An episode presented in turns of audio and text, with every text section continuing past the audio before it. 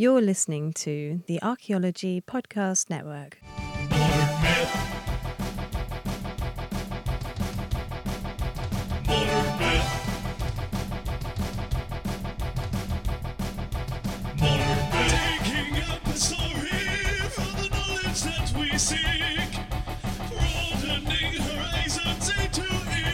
Hello and welcome to an episode of Modern Myth with me, Tristan, also known as the Anarchaeologist.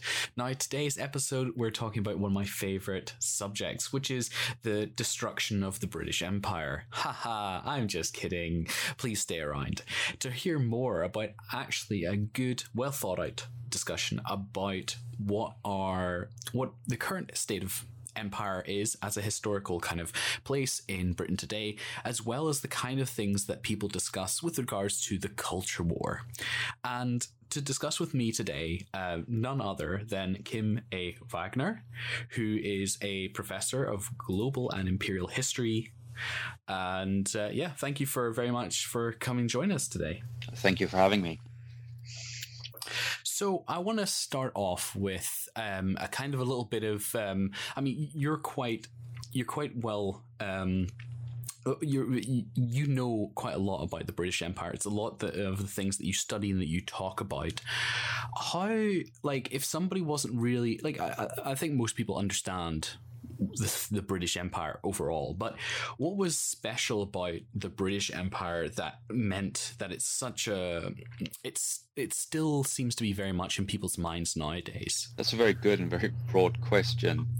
Um, uh, the British themselves would say because it was so bloody brilliant, uh, and the British were so good at it, and, and that's why it's rightfully uh, remembered today.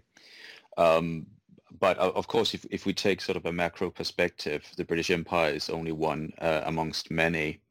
Uh, but it's arguably the one that's had the biggest impact in shaping um, the modern world and sort of the global landscape uh, as we see it today.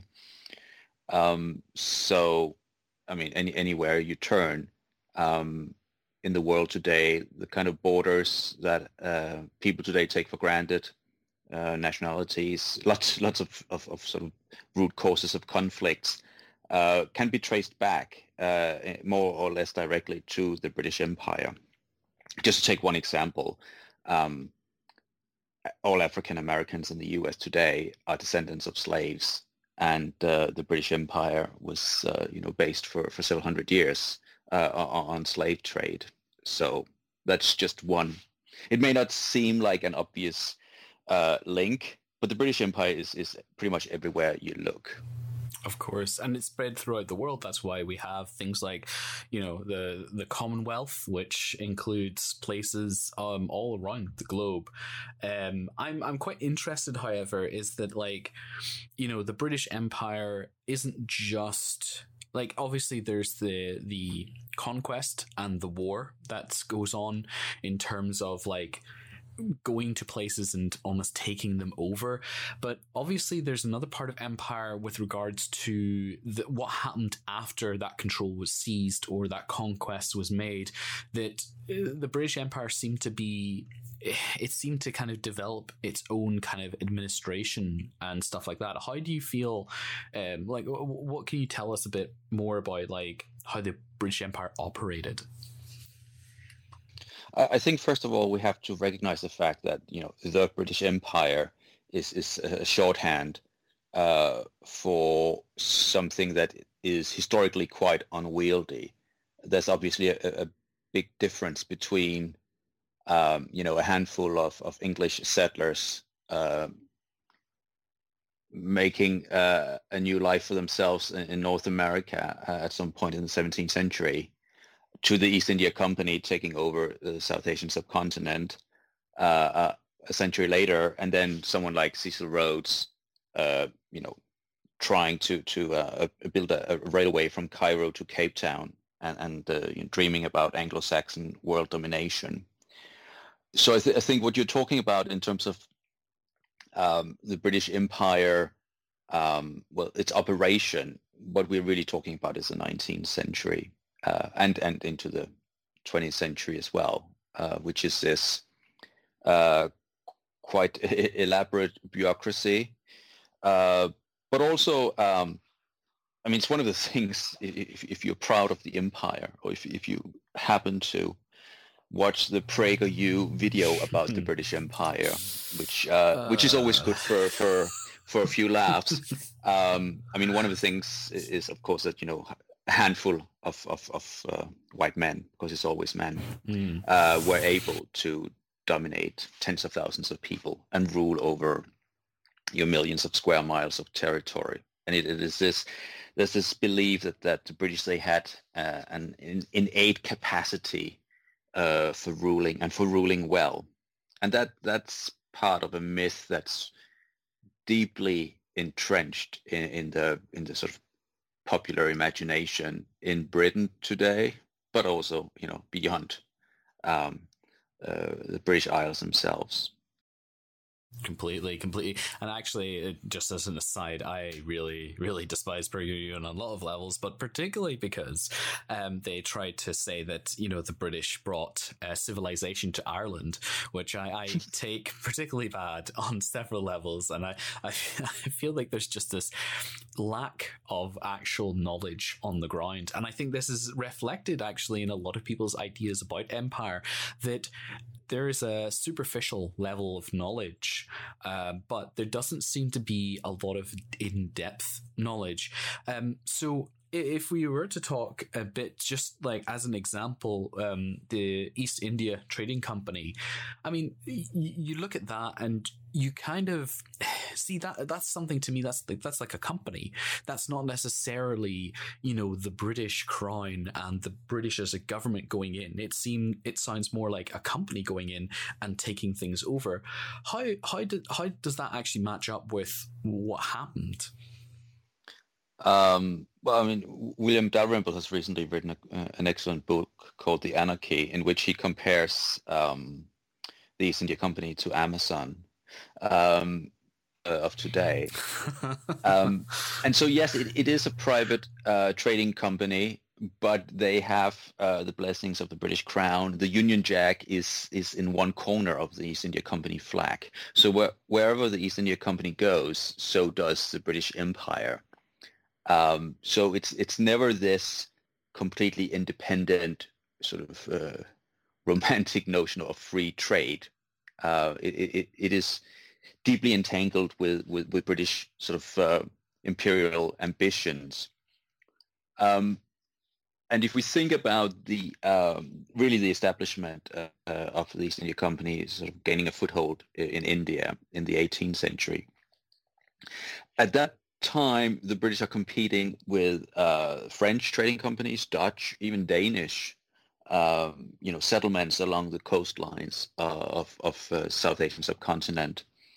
Uh, and at that point, the Mughal Empire is uh, quickly weakening, and so these European trading companies forge local alliances and in many ways exploit the sort of power vacuum that uh, is emerging.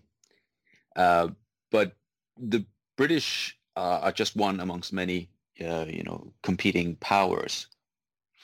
And since I've mentioned the, the other European trading companies, and the fact that the British are never just a trading company, but that they also in, uh, represent British interests, uh, the wars that we see uh, and that really, uh, you know, uh, shape global politics uh, from a Western perspective, at least in the uh, 18th century, is of course a conflict between the British and the French. Uh, and so the what's in America known as uh, the French and Indian Wars uh, in the in, in Europe is called the Seven Years' War, but that is that is literally fought all over the world. It's fought in North America, of course. It's fought in India. Uh, it's fought in the Caribbean, uh, and and everywhere where these European powers, that that their sort of uh, expansionist uh, policies, that they clash and and they rub up against each other. So it's it's not even just about you know the East India Company trading in India and getting a foothold. It's also about what is essentially European politics. Um, but by, uh, I mean, as we now know, uh, you know, the, the French uh, are finally defeated in 1815 and and, and uh, are pretty much out of the picture in in uh, in India. And the British they um, by 1818, so not long after, the British are the dominant power in in India, and the Mughal Empire has been reduced to sort of a puppet uh, emperor who's sitting in in Delhi. Um, but even then, it, it takes decades before you know British India, as as uh, as we know it, is established. So one of the, the things that you you often hear is that sort of the, the British they acquired uh, their empire in a fit of absent-mindedness. It's it's uh, it's a bit too blasé, but there's also something to it in the sense that there was never a master plan that was followed, and actually every time the local um, governors in India they uh, engage in, a, in, another military, costly military campaign and acquire another part of India. Uh, the, the, the board of directors back home, they you know they write them back and say, please stop that. It's it costs us it's costing us too much. Uh, but but the distance means that you know it can take it can take months and even years before this kind of communication goes back and forth. It's still at a time when the world might be globally connected, but it's not uh, quickly or efficiently connected. And, and so it's a piecemeal expansion of, of British conquest, which doesn't always align with what might be uh, in the in the best interest of um, the the stakeholders back in London. Uh, but of course, uh, the situation looks very different if you're sitting in in Madras or Bombay, uh, uh, thousands of miles away. It's interesting how without like you said this this broad specific plan that these things kind of occurred and happened. And i think one of the most um, interesting insights that i gained was when i talked to dr Priyamvada Gopal about her book insurgent empire and talking about resistance um, in these territory in like in uh, parts of the British Empire, and I think it kind of speaks to this idea that you know these places didn't just kind of like magically you know get you know just suddenly were in british or french or you know belgian or danish hands. They they were there was resistance at times and there were there were complex things going on. But in spite of not having a well thought out, precise plan with pure intent, it seems to have worked out very well for Britain in terms of the amount of things that it got out of these places. So, I mean, could you, could you, I could see somebody saying, well, they didn't have a plan. It wasn't intentional, you know, just happened that way. But that's not really what's going on here. Instead, it's things that are happening. And at the same time, um, there's things are being wealth is being extracted from these places. I mean, I've heard of like people trying to calculate how much wealth was taken from India, for example. Um, do you think that like those calculations are beneficial to helping people understand the the way the relations of um, empire, or do you think they kind of make it harder to kind of get away from? Uh, well, this is good about empire and this is bad about empire. Like, how, how do you what do you feel about like the calculation of stolen wealth, for example? Um, I'm not an economic historian, and and I find I find the attempt at at at, at, at measuring factually um, the exact amounts quite um, tedious in some ways. Uh, but at the same time, I think it's really important that we do acknowledge uh, and absolutely recognize the fact that that Western imperialism uh, is is an extractive and capitalist project, and that that, that is the, the the the basic cause of it. And uh, the various governors and officials working in the East India Company, they amassed massive private fortunes and, and, and were deeply corrupt uh, to the point that, that we have this sort of famous trial of, of Warren Hastings in, in the 1880s and 90s, uh, where people back home, they, they, they basically, it becomes too obvious that, that this is a, a greedy and, and corrupt system. Um, but by 1818, you know, early 19th century, the East India Company is no longer getting uh, the, the, the major part of its profit from trade, but from revenue. So we can always already see there is a complete shift in terms of, of the interest, and, and that, that stems directly, of course, from you know taking over land, uh, and then later when we get into the 19th century, it's it's, it's about you know creating markets for British uh, produce, which then links British possessions in India to the Industrial Revolution. But just to go back to your question. Um, we don't I, I, I, it's just we don't we don't actually know. I mean, people talk about the the GDP during the Mughal uh, era was such and such, and and that's a completely ridiculous uh, uh, um, attempt. I mean, it, it, you you simply cannot know these kind of numbers if you were talk, and then also they're, they're meaningless because you know GDP is an average. Uh, and as, as we know today, wealth can be held in the hands of very few people. It doesn't actually say anything about the relative prosperity or well-being of, of, of societies in that sense. But even if we don't necessarily take these numbers, which which you know these kind of historical statistics, when we go back, um, I mean, to to this period, we simply do not have the data to make the specific argument in terms of numbers. But there is no question about the fact that India was uh, an incredibly wealthy and vibrant um, or subcontinent, really. But the Mughal Empire was was uh, a, a, a, vibrant uh, and very rich, both culturally and economically, when the British arrived. And by the time they left uh, in, in 1947, uh, it, it looked very different.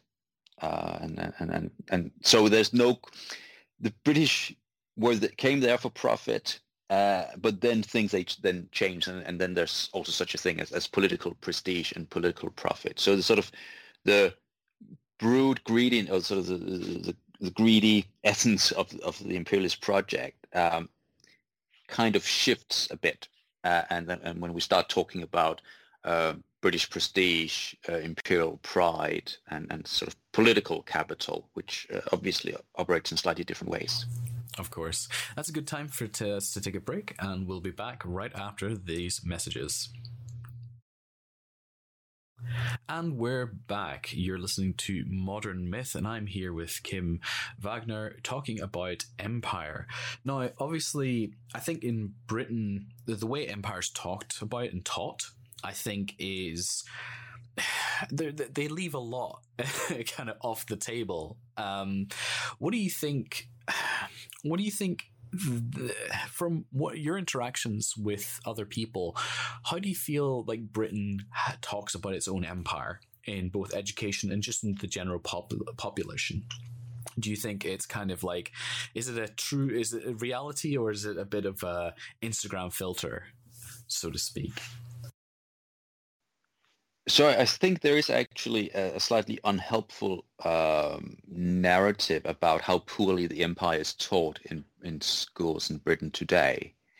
Uh, there's no question uh, if we go back a decade or two, uh, it was taught poorly, if at all. Uh, but the students that uh, I see now teaching at university, but also the, the teachers that uh, that I you know talk to and, and engage with, uh, are, working extremely hard to update the curriculum and to actually provide a, a really comprehensive, critical, nuanced um, uh, education that, that very much includes the empire. Uh, so I, th- I think what the kind of, you know, to, we will be talking about the culture wars. I think some of the debates we're seeing in the UK today uh, are also about a generational shift and so there were people who went through um, the basic education and grew up at a time when the British Empire was basically something mm-hmm. you, you, were proud of, and and, the, and, there was a very sort of um, um, you know it's not exactly a Snapchat filter, but the empire was never just about ruling uh, the world uh, and sort of you know rule Britannia and all that sort of jingoist nationalism. It was also about establishing and, and in many ways dictating what that narrative was. uh, Priya Satia's book uh, Time's Monster does a brilliant job of um, actually showing that this rose-tinted uh, history of the British Empire was part of of, of the sort of imperial uh, propaganda project. Uh, one of the things, probably the most obvious cases, of course, the aboli- um, abolishment of, of slavery uh, which you know I, I I joke that's the one thing all students know about, and they they know little about the sort of preceding centuries of actual slavery. But that was even at the time in the 19th century, we have these redemptive narratives coming in. And so there's always, yes, you know, the East India Company, the people were a bit greedy, a bit corrupt. They didn't really take the civilizing mission seriously, if at all. But thank God, you know, now we have these, you know, Christian missionaries and, and benign um, governors, and, and, and, we are now sort of spreading civilization. And, and I, I, think I think really sort of uh, the, the history of slavery is, is one that that's very much fits into that mold. Has very very little to do with any kind of attempt to understand what, what actually happened, um, and everything to do with a particular exception, exceptionalist narrative uh, according to which, you know, imperialism is not a nice thing, but the British were pretty good at it, especially if you compare us to, I'm using an inclusive us here since I'm Danish, uh, but, but especially if you compare us to, you know, Belgian Congo or the Germans in Southwest Africa. So that that is very much the kind of um, established narrative which is pretty much has become a cornerstone of, of the culture war that's currently being fought out. I must say it's very, very reassuring that the younger generations are having a better kind of idea of empire taught to them. And it does very much feel as if there are there's a certain demographic that seems very invested in this narrative empire that you're talking about that oh it might have had some bad things but um, especially like I, I feel i feel like i didn't really understand the the really bad things or the things that people talk about with regards to empire um, that could stand out as you know pivotal moments uh, i mean the amritsar massacre uh, is one of the things that I feel has been it's come to the surface more recently. Um, I don't know. Um, uh, like, I, could you could you describe for us what happened with the Amritsar massacre? Yeah, so this is sort of this is the bone that you throw liberals when you have to sort of admit that the, the British Empire, you know, you know, it wasn't all rosy. Uh, and there were these bad moments. I, th- I, think the Daily Mail actually has has a, a, one article where they talk about the occasional massacre, which is like when somebody they sort of they spill ketchup and it's like oops, it's like uh, we accidentally massacred some people, but it's definitely not part of the plan.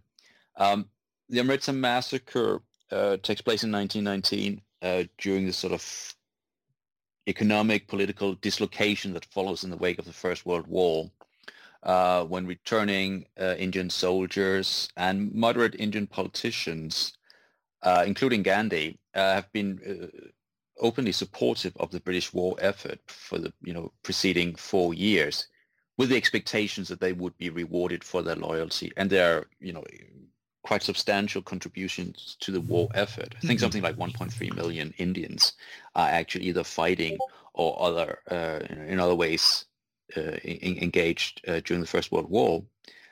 Um, and the British are not actually minded to sort of follow up on the on the reforms that have been promised, and instead uh, they kind of uh, panic and begin to see this this beginning Indian nationalist mobilization as uh, a, a, second mutiny. You know, thinking back to one of the sort of nightmare scenarios of the of the 19th century and and so the British think that they can calibrate, you know, uh, the carrot and the stick very carefully, and you know, offer reforms to moderate, loyal Indians, and then use the, the um, well, really quite draconian um, legal measures. I mean, it, the kind of laws that are being uh, put in place in 1919 are very similar to the sort of anti-terrorism legislation that we see today after 9/11.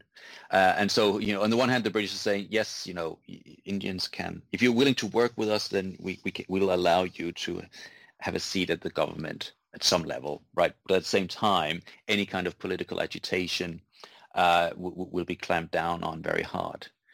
And, uh, and that kind of just spirals out of control. Um, and so you have unprecedented mass mobilization uh, across India. Um, and the British, they basically in in Punjab, uh, which is you know in, in the northwestern corner um, of, of, of India, butting up against uh, Afghanistan and northwest frontier, they basically pull the emergency brake and and, and uh, freak out. And and so we have these sort of clashes where, on the one hand, local uh, you know, local Indian uh, nationalist leaders and the local population believe that they're engaged in a some kind of parliamentary negotiation with the British authorities, uh, and um, and that they are actually in a position to bargain. And the British they th- think they're about to be overrun by thousands of bloodthirsty rebels, uh, and that that sort of deeply tragic uh, misreading on both parts uh, leads um, well leads to the Amritsar massacre, which takes place on the, 9th, uh, on the 13th of April 1919, when uh, the British General Dyer he orders um, his troops to open fire on on a on a gathering, which is in a, in a sort of a park which is surrounded by walls and houses, so people can't escape. And there's something like 15, 20,000 people gathered, a lot of families, uh, some women, lots of children playing. There is a political meeting. Um, and the way I, I, sort of explain it is that Indians, the Indians who were gathered there, were either there just because it was a park uh, and, it, and, it, was also a, a religious festival, uh, or f- to hear some political speeches which they didn't really know much about. Uh, but General Dyer, you know, he comes, he's got two armored cars and he's got uh, British troops stationed all around the city gates. And he literally thinks he's entering a war zone and that he'll have to, he'll be ambushed and has to fight his way out. So he, he sees this as a, you know, yeah, he, he carries this out as, as a military operation.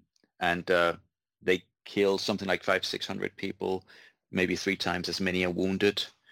And uh, the violence sort of escalates. The following day, there's bombing of villages uh, elsewhere and sort of widespread.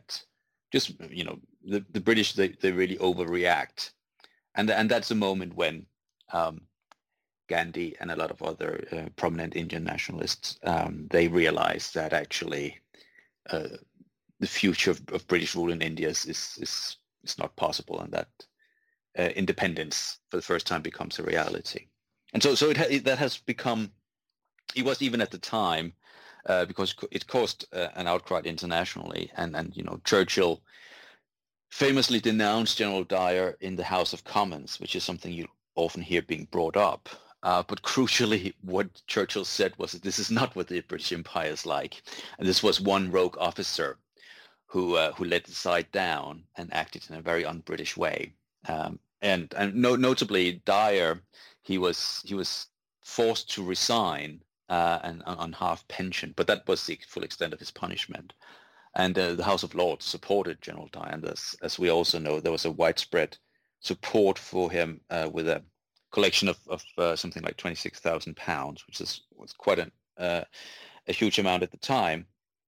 Um, but even then, at the t- in 1919, 1920, there was this narrative that you know um, this was not the way the British Empire was run. And then General Dyer was, I don't think it's unfair to say he was, you know, thrown under the bus. And we also know from Churchill's own you know, historical record that he, he was not actually opposed to using violence in the empire. It's just that what happened at Amritsar uh, made it impossible to defend the empire. And so there are moments like the Amritsar massacre, uh, the suppression of Mau Mau in Kenya uh, in the 1950s, or we could go back to the 1857 uprising. There are these moments that are simply indefensible, uh, but then they are they are sort of identified as, as sort of oh these are these are the bad moments, but but they're also the exception, and they're in a sense they, they are the exception that proves the the reality of a benign British Empire. And uh, of course, it's it's a bit um, uh, contradictory for me to say that you, you can put too much emphasis on these moments, since I've written about them extensively myself. Uh, but I think it's important, uh, really important, to realize that these were not isolated moments, but that they were the part of of, of a very obvious pattern uh, because the British Empire was predicated on the use of extreme force. It's interesting that you can kind of see um, the the kind of the the damage control and the the PR happening earlier earlier on in the British Empire in terms of trying to say, you know, this is, you know, we, we, you know, um, talking about things like bringing civilization to these areas, and I'm sure that some people didn't really believe it, but I I feel like the modern kind of view, there are people who are particularly happy to rabbit on about the benefits of empire and how you know yeah well you know we did the best and all this um but the the the, the problem is that there are these kind of culture wars that are generated about, you know, are you pro empire or anti empire? And I think that's a problem in itself because it's being dragged into this um, you know, very dichotomic kind of view of history in the past. Um, what what do you think is what are the what are the some of the main arguments nowadays that you come across uh, that are kind of like about def- defending the British Empire? What are the kind of examples that you would normally come across when people speak to you? I think it's it's it's a very uh, it's sort of almost a knee-jerk reaction uh, or, or, or way of engaging with the past, which is a balance sheet approach. Uh, and and people will say, oh yeah, sure, there were there were some bad things, but why don't you ever talk about the good things? Uh, and there's this, for me, it's a deeply bizarre notion uh, that that you can reduce the past uh, to this kind of um, really banal notion of good and bad uh, and where you have the massacres and famines on the on the bad side, but then you have railways and uh, rule of law and the, all the other things that didn't actually exist in the empire on the plus side, and you can. It, it leads to a, a, a deeply disturbing moral calculation according to which you know a thousand miles of railway equals x number of, of dead natives uh, in inverted commas uh, and it's of course a, a deeply um, ahistorical way of, of looking at the past. I mean, there's no there's no historians, no matter the topic, who actually look at the past in order to to pass out good and bad things. I don't think you know Richard Evans. He studied the Nazis for his entire life in order to determine what was good and what was bad. And we don't use the same approach either. Uh, I'm sometimes criticized for you know talking about the Nazis too easily, but if somebody was to say, yeah, you know, he's his, uh, you know, the Holocaust and his Auschwitz, and they said, yeah, but what about the good things? It's just very obvious that that that, that is a an attempt at, at somehow, if not justifying, then at, at least relativizing uh, atrocities and, and, these kind of things. And that's why we shouldn't use that uh, approach to the British Empire. But it was never a, a, a, a way of, of it was never a way of, of understanding the past, uh, and it was always uh, a, a, part of, of imperial propaganda that was used in the 19th century itself. And you know, the, the abolition of slavery is one thing, is one clear example of that. That you know, yes, we did, we, we, we did, we did engage in slavery for several hundred years, but then we abolished it, and then we spent all of the 19th century, uh, you know, fighting slavery, and and so to so in the, in the in the final in the final equation, uh, we can be proud of the British Empire. And, and that's just pure propaganda. It's got nothing to do with historical facts. It's got nothing to do with any attempt at understanding what happened. Just to take the example of, of, of you know, British, Britain's effort to, to stop uh, slavery and slave trade. Um, I mean, people think that the British, they freed slaves and sent them home with, you know, I don't know, a meal t- a ticket or, or, or whatever.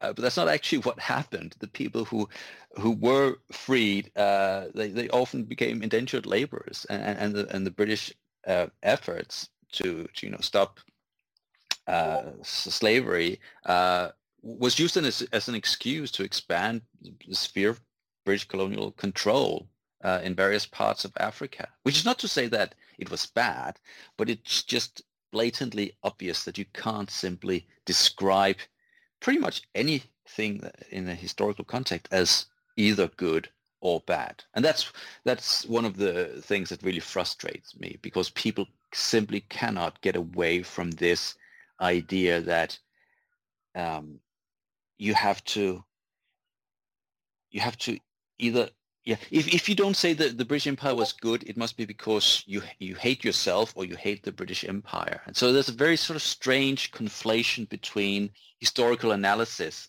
and and then uh, personal well i guess identity or self-understanding hmm which is of course one of, Yeah, totally. It's- it's the whole yeah, it's the whole pride thing, isn't it? Like you have to be proud of who you are and the country you come from. and, and and that is i think is actually it took me a long time to realize this but that is actually key to understanding the kind of um i mean even talks about statues and stuff like that i mean who on earth cares about these old statues but it's quite clear that uh, that and, and I, I don't think the people who are actually insisting that we should keep up every single statue uh, against the, the horrible woke crowd or mob rather um, I mean, they're not actually interested in the history of these individuals. They're not interested even in the statues themselves.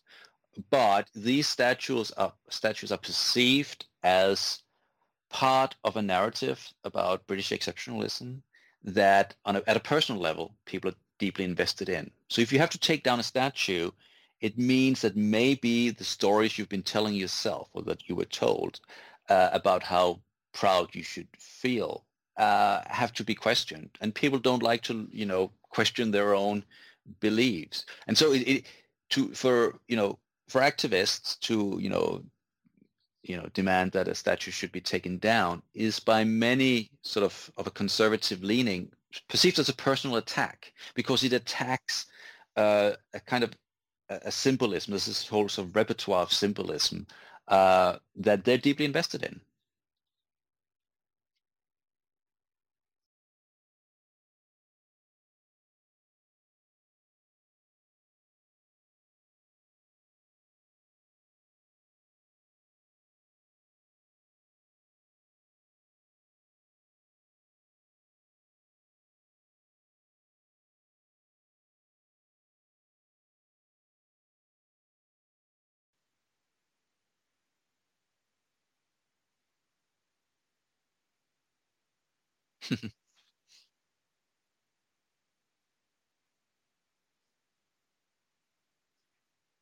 and that's that's a, that, that is one of the you know that's where you bang your head against the wall because you keep seeing and, and even sort of you know critical work uh, uh critical historical research sh- such as uh, the kind I, I do. But I mean we, we've had a, a, quite a few um, sort of um, publications recently that made a bit of a splash uh, and I think that's fantastic you you mentioned uh, Priya Gopal's book but we've had Dan Hicks uh, the Brutish Museum uh, and, and Satnam Sanghera's Empireland more recently.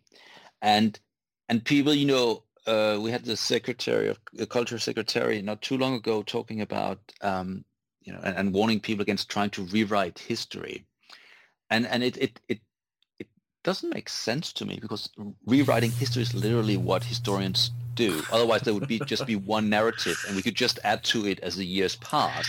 But rewriting history is what historians do. So what are these people actually talking about? And I, after reading actually um, Priya Satia's book, I, I came to realize that what they are saying is we are re- rewriting not history, but the historical narrative that they are proud of, that that that allows you to be proud of the empire, and that's what they are objecting to. Uh, and and the same thing with statues, same thing with returning um, loot in, in, in museums. I mean, people don't actually, they're not actually invested in these things for their own sake, but the, the idea that the British Museum should return something suggests that maybe the idea of the greatness of Britain and, and you know the British Museum is, is one of the great British institutions needs to be rethought. Or maybe you need to you know yeah think a bit more carefully about the narrative you tell yourself. And people are really reacting very strongly to that. And of course we, we, we're saying people which is again you know a shorthand for um, a wide range of, of, of different voices So we're just going to take a break there, and when we come back, we'll talk tactics. I think.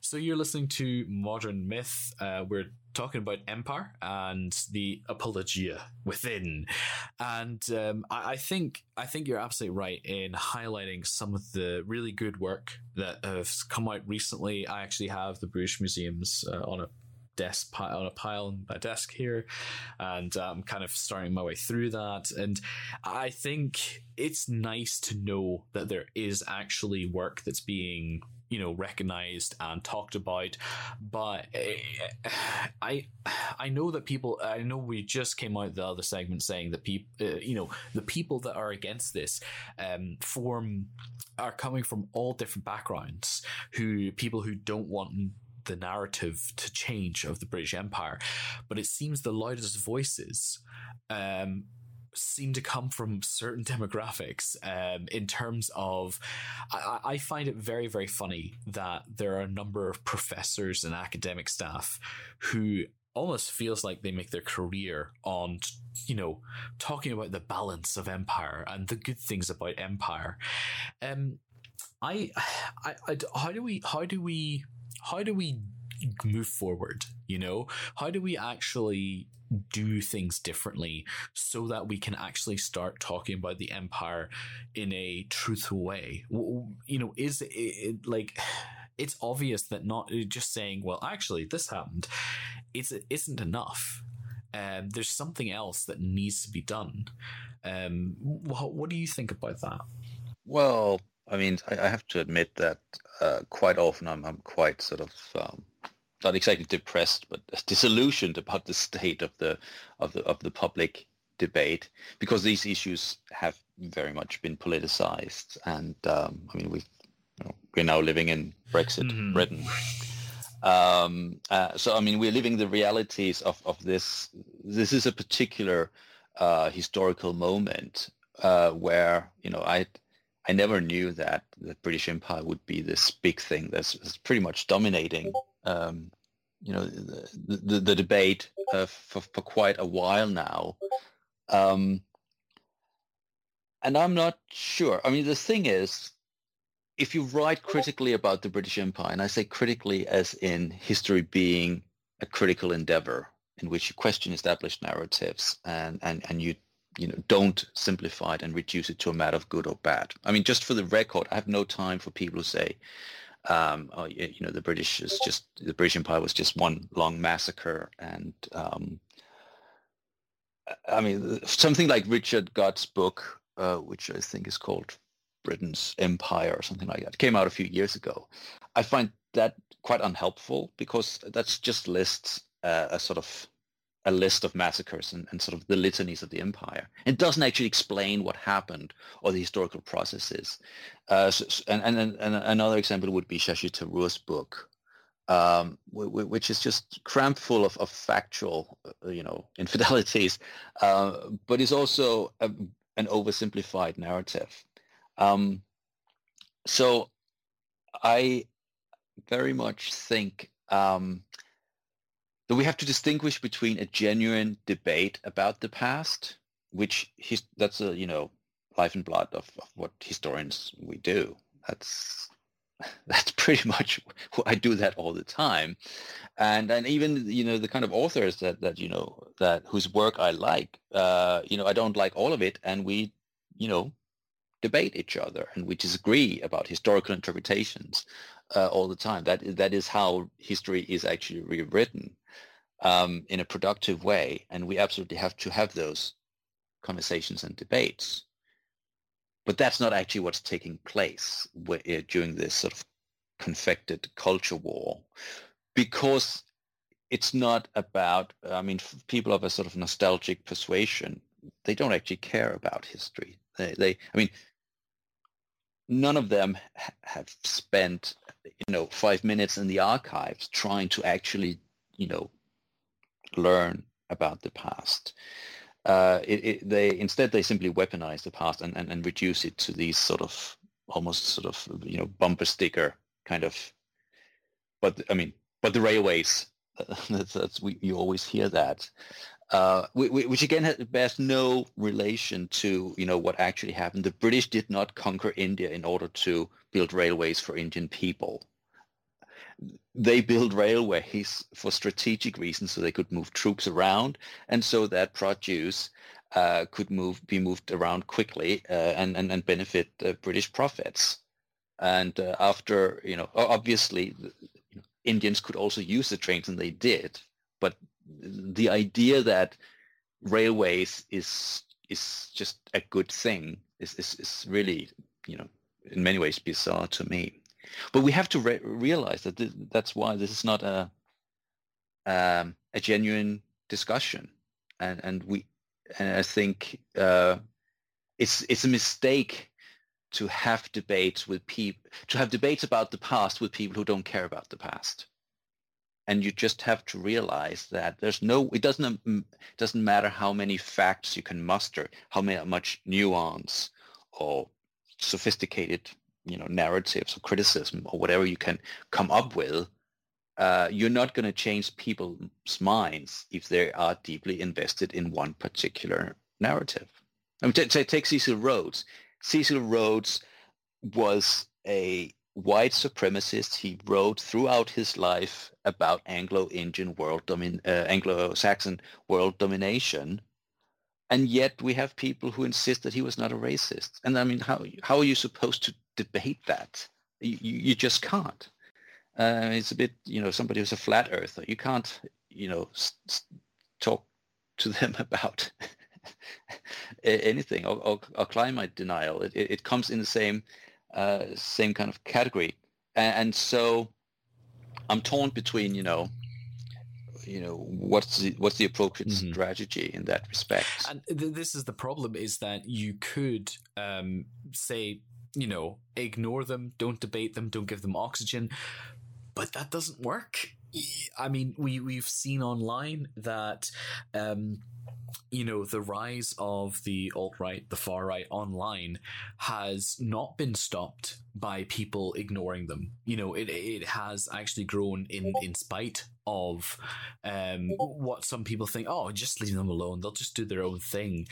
And then they've actually gone and you know done things that like everybody's shocked by. I think there there there must be something that we. I think there's. I think you're right to say that the the role of the historian is to interpret and analyze history. And i think the that what you see day to day with people making apologia for um, the empire in the very basic and superficial ways that you've talked about they're not historians you know a lot of them are commentators they're pundits they're you know ex-politicians they're newspaper columnists um, but they're not historians. And i think perhaps um, by a historian engaging with them it, it, you're right it gives the it, it kind of gives them the credibility uh, that really they shouldn't have. But then you know it's up for then it's up for other people who are also not technically historians who, you know to fight them i guess. It- it's a it's a very difficult um it's a very difficult like needle to thread because i, I like I, I find this difficult as well because I want people to have a better idea of how to handle history in the past. I'm really interested in how do people engage with the past and what are the ways we can kind of give them the tools to enjoy it and go through it and be invested in it. Um, because I think one of the biggest failures um, of the modern time is that you know history and the past is seen as some sort of luxury that you kind of like oh i'll do this for culture you know and th- there doesn't seem to be an investment in it you know? Um, I, I think for me as somebody who's half northern irish um, i was never really invested in irish history until i actually went to dublin and i visited the kilmainham gaol i started reading up about irish myths and legends. I started reading like you know about the actual history behind the famine um, and that actually connected me more that really gave me a better insight and it, I think maybe uh, I don't know what you think about this, but if we can get people invested in the past and caring about it, maybe that's the way forward. I don't know. What do you think? Well, I think what we're seeing is that people are deeply invested in the past. The question is, how do they perceive it? Uh, and the thing is, you, you can't discuss his, history with people who don't actually care about history, but still instrumentalizes history. Uh, so I think you're absolutely right. We ha- we have to. And I, I, I teach history. It's it's it's what I do, and I write about it. Uh, we we have to um, keep keep keep you know keep keep doing what we've been doing all along. But the thing is, I mean, you you can't you can't control how you're read, right? And and so one of the things I've, I've found, you know, through own bitter experience is that you can write as carefully, as nuanced, as well researched uh, as you as you will, people will still misread it if they want to. And so I think there is a part of this debate which it makes no point in engaging with, but rather we need to call it out. And that's what I do on Twitter a lot. But at the same time, we then also have to keep producing uh, interesting and, and, and critical history. And again, just for the record, this is not about everybody agreeing on one particular line. Of course, that's what uh, these sort of free speech warriors and you know nostalgically inflicted people would like to insist that oh yeah we, we hate the British Empire we say it's bad and you know we won't rest until all the statues have been destroyed and everybody tells the same same line I mean, But which is actually if you're but, offering, well I mean it's it's it's um that's not act I mean I tell Uh-huh. my students that they don't have to agree with me yeah, and actually, I prefer if they don't, because otherwise Yeah. it's just, you know, it is just an echo chamber. And that's, again, not what history is about. It's not what the past is about. Uh, and, and so we, we, we have to keep uh, pushing. And I, th- I think we are, uh, sort of the books we've been mentioning, uh, the kind of heritage work that is taking place, and but then which is also really coming under attack uh, in, in, in quite disturbing ways uh, by the current government as well. Um, I, I, in some ways, I'm disillusioned, and in some ways, uh, I, I also think there's a lot of good things happening, and the the sort of um, reaction we are seeing is really a rearguard action of uh, a lost cause, and and that conservatives and right wingers and free speechers are um, kicking out the way they are because their time is has has passed. I mean, I, I'm not sure that empire nostalgia quite is quite necessarily very useful as a term, um, and and I've, I've thought of calling something like you know phantom pains of of empire. This is you know some people don't realize that the empire has gone and they still feel this sort of pri- pride and and uh, and sort of in personal investment in particular narratives about the empire at a time when they're, they're completely obsolete and and sort of obviously uh, anachronistic. Uh, and and so I th- I think uh, you know it, the the government wouldn't have to uh, you know attack any attempt at discussing slavery in, in the context of heritage institutions with such virulence unless they were actually really afraid that the narrative might be changing. Um, so in some ways, the culture war and the debates are disheartening, but at the same time, I also think they they they can be interpreted as being a, a, a- positive reflection of of uh, of change. Excellent.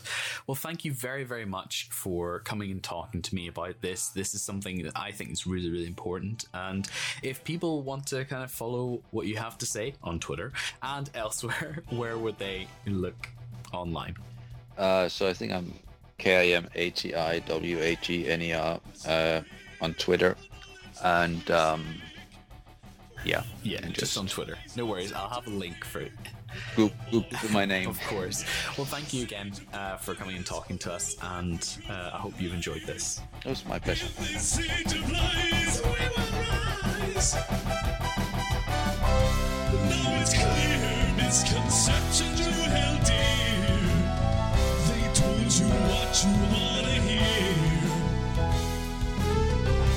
Can't you see that the truth will set you free? Expose this modern myth with me.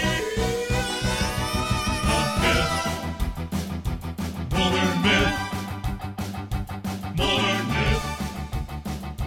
Modern myth. This has been a presentation of the Archaeology Podcast Network. Visit us on the web for show notes and other podcasts at www.archpodnet.com. Contact us at chris at archaeologypodcastnetwork.com.